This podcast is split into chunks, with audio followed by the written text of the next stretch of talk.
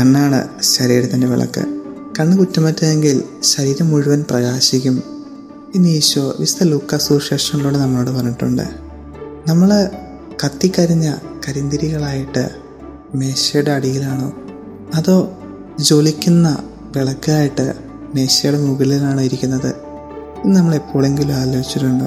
ഇന്ന് വിരൽത്തുമ്പിൽ ഈ ലോകം മുഴുവൻ നമ്മുടെ കൈകളിലായിരിക്കുമ്പോൾ ഈ ലോകത്തിൽ എന്തും ഒരു നിമിഷം കൊണ്ട് നമുക്ക് കാണാൻ സാധിക്കും. പക്ഷേ അവിടെ നമ്മൾ എന്ത് കാണണം എന്ന് നമുക്ക് തീരുമാനിക്കാനുള്ള അവസരം നമുക്ക് ദൈവം തന്നെ തന്നിട്ടുണ്ട്.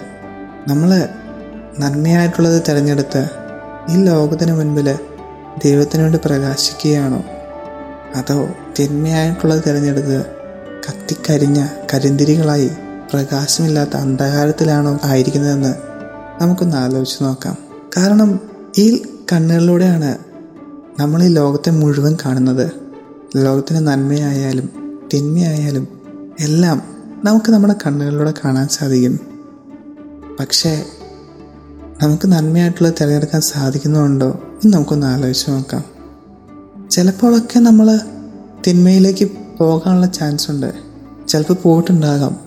പക്ഷേ അവിടെ നിന്നൊക്കെ നമ്മൾ തിരിച്ചു വന്ന് ഈശോയുടെ കുരിശിനോട് കൂടെ ആയിരിക്കാൻ നമുക്ക് ശ്രമിക്കാം. ഈ നോമ്പ് കാലത്ത് തെറ്റുപറ്റിപ്പോയാലും അത് ഈശോയോട് നേറ്റു പറഞ്ഞ് അല്ലെങ്കിൽ തെറ്റുപറ്റുന്ന നിമിഷങ്ങൾ അത് ബോധ്യമാകുന്ന അവസരത്തിൽ അത് ഉപേക്ഷിച്ച് ഈശോയുടെ കൂടെ ആയിരുന്ന് നമുക്ക് ഈ ലോകത്തിൽ ഈശോയ്ക്ക് വേണ്ടി പ്രകാശിക്കാൻ ശ്രമിക്കാം. അങ്ങനെ ജ്വലിക്കുന്ന വിളക്കായി മാറി പീഠത്തിന്മേലായിരിക്കാൻ നമുക്ക് ശ്രമിക്കാം.